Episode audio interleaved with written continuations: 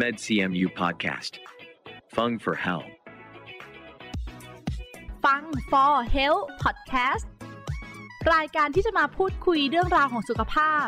และแบ่งปันประสบการณ์จากแพทย์ผู้เชี่ยวชาญ ในสาขาต่างๆ ของคณะแพทยศาสตร์ มหาวิทยาลัยเชียงใหม่ เพราะสุขภาพที่ดีเริ่มได้จากตัวเรา สวัสดีค่ะ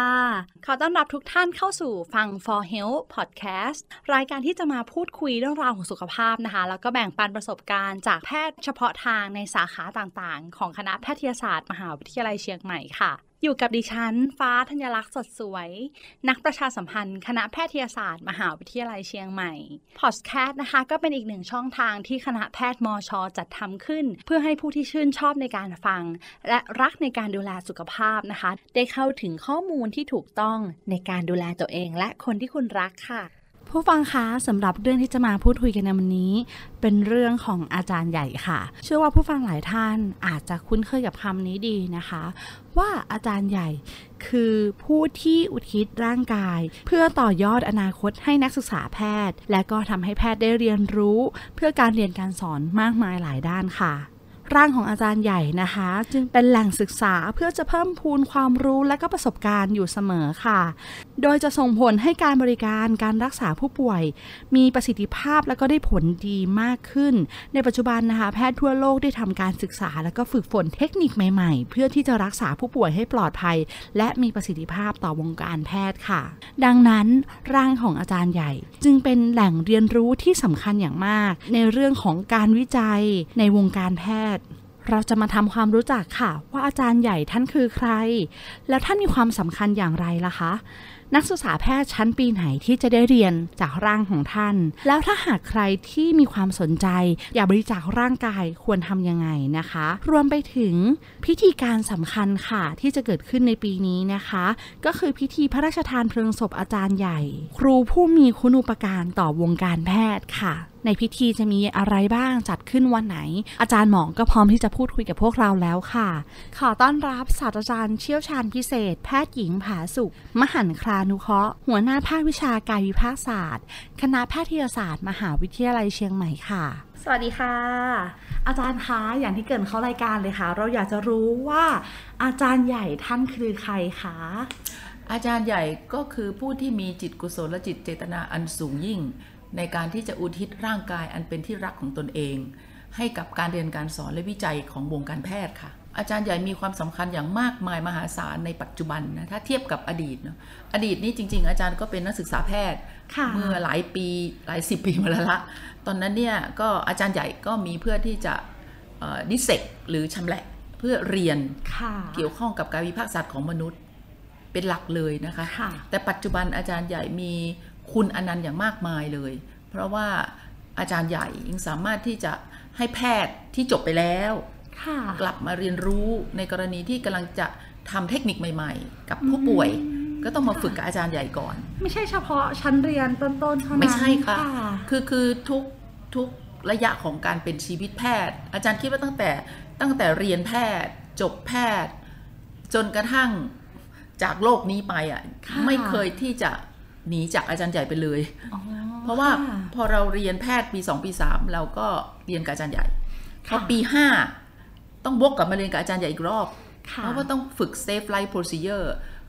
ขบวนการเพื่อช่วยชีวิตที่สำคัญเนี่ยก็ต้องกลับมาเรียนกับอาจารย์ใหญ่อีกครั้งในตอนนสพปี5ค่ะแล้วหลังจากจบแพทย์ไป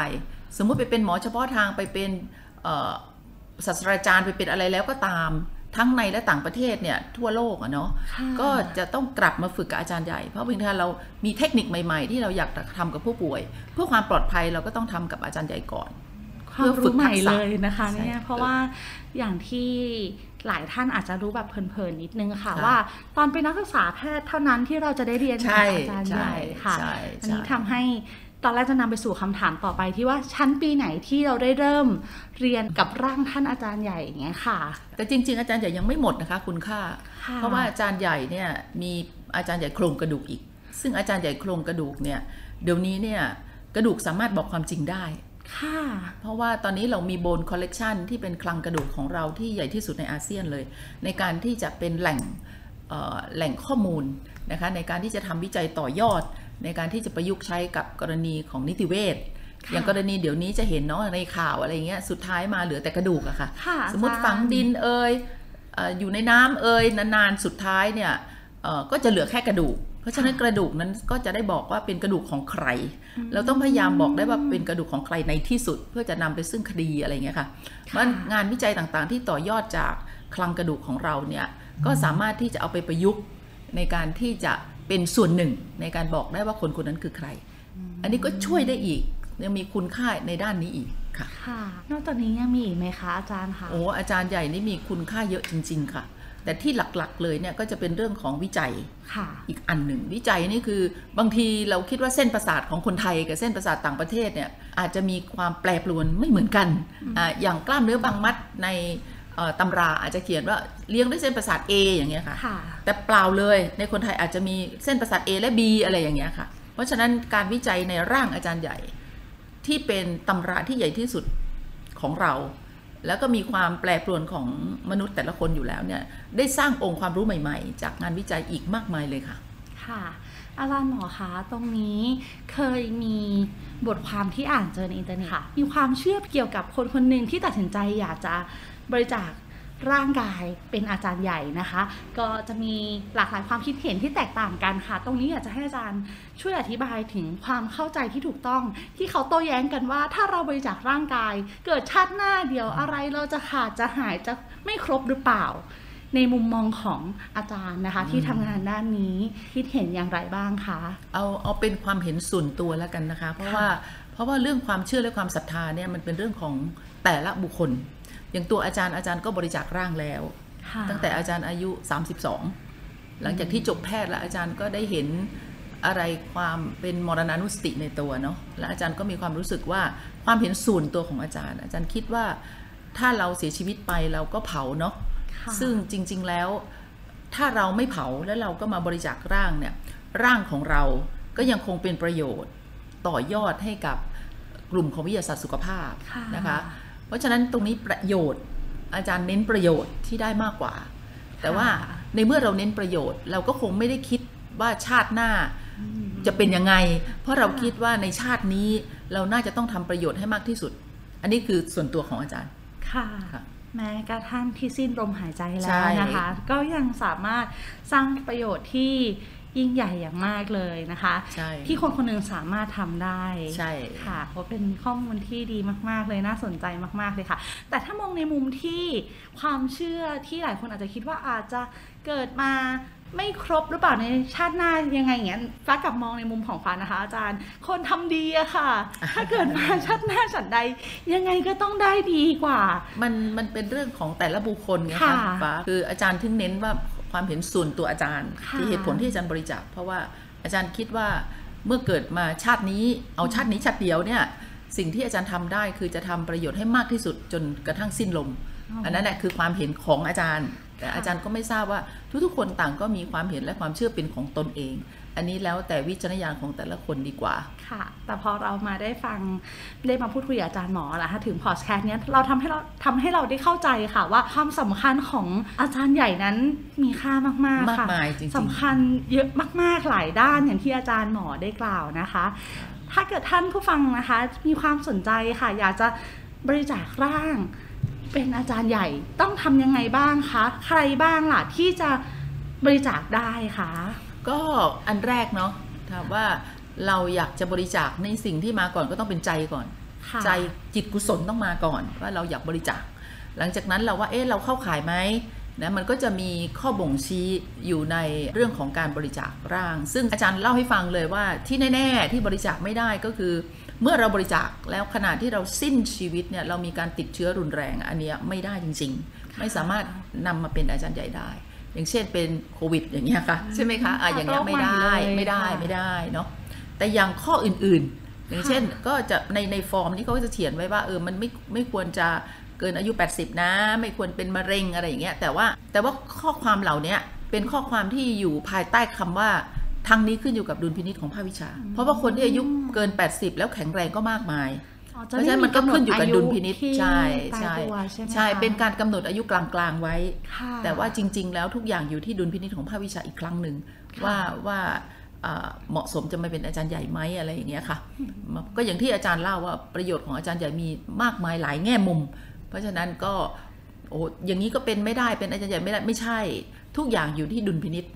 แล้ววิธีการที่มาเป็นอาจารย์ใหญ่มาบริจาคร่างก็จะมี 3 ช่องทาง ช่องทางแรกคือเดินมาที่ภาควิชา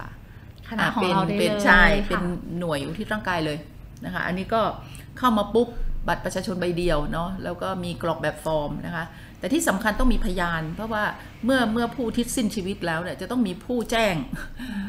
แจ้งการเสียชีวิตใช่ไหมคะนั้นก็จะมีฟอร์ม อันนี้เดิน on-site เข้ามาได้ เข้ามาที่ภาควิชาได้ อีกอันหนึ่งคืออยู่ไกลมากเลย แต่จิตกุศลก็ส่งไปรษณีย์ได้ โดยไปรษณีย์ก็ได้ โดยโดยเราอาจจะเอาแบบฟอร์มออกมาจากอินเทอร์เน็ต ส่วนอันล่าสุดที่ที่นั่นมาก ๆ ก็คือการบริจาคร่างออนไลน์ ตอนนี้บริจาคร่างออนไลน์ได้แล้วนะคะ ก็เข้าไปเลยว่าการบริจาคร่างออนไลน์คณะแพทย์มชก็จะขึ้นเลย ก็สามารถที่จะกรอกตามนั้นอะไรอย่างเงี้ยค่ะ แล้วก็โหลดไอ้บัตรประชาชนอะไรคือมันก็จะมีไปตามขั้นตอนเนาะ อันนี้ก็จะมี 3 ช่องทางเพื่อผู้ที่มีจิตกุศลนะคะ ก็คือมีสะดวกสบายท่านท่านสะดวกแบบไหนนะคะสามารถเลือกเลือกได้เลือกได้เลยค่ะก็เป็นทางเลือกค่ะ ค่ะแล้วก็จากนั้นค่ะอยากจะให้อาจารย์หมอช่วยเล่าถึงพิธีพระราชทานเพลิงศพของร่างอาจารย์ใหญ่ค่ะ ที่ทางคณะของเราจัดขึ้น เราจัดขึ้นในปีนี้ วันที่เท่าไหร่แล้วก็กิจกรรมเป็นยังไงบ้างคะจากที่อาจารย์เล่าเนาะค่ะ เพราะว่าอาจารย์เองก็เห็นแล้วว่า อาจารย์ใหญ่มีคุณอนันต์อย่างมากมายอย่างที่เล่า เพราะฉะนั้นสิ่งที่ศาสนาพุทธสอนเราคือความกตัญญูกตเวที เพราะฉะนั้นสิ่งหนึ่งที่นักศึกษานะคะแล้วก็บุคลากรที่เกี่ยวข้องจะตอบแทนอาจารย์ใหญ่ได้ ก็มีอยู่สองสองครั้ง ครั้งแรกเป็นพิธีขอขมา คือขอขมาก่อนที่จะศึกษาจากท่าน อันนั้นก็ผ่านไปละ ส่วนพิธีที่ใหญ่มากๆ คือหลังจากที่เรียนจากท่านเสร็จแล้ว เราเรียกว่าพิธีพระราชทานเพลิงศพอาจารย์ใหญ่ ซึ่งปีนี้เป็นปีมหากุศลด้วยเหตุผลที่ปีที่แล้วเป็นโควิด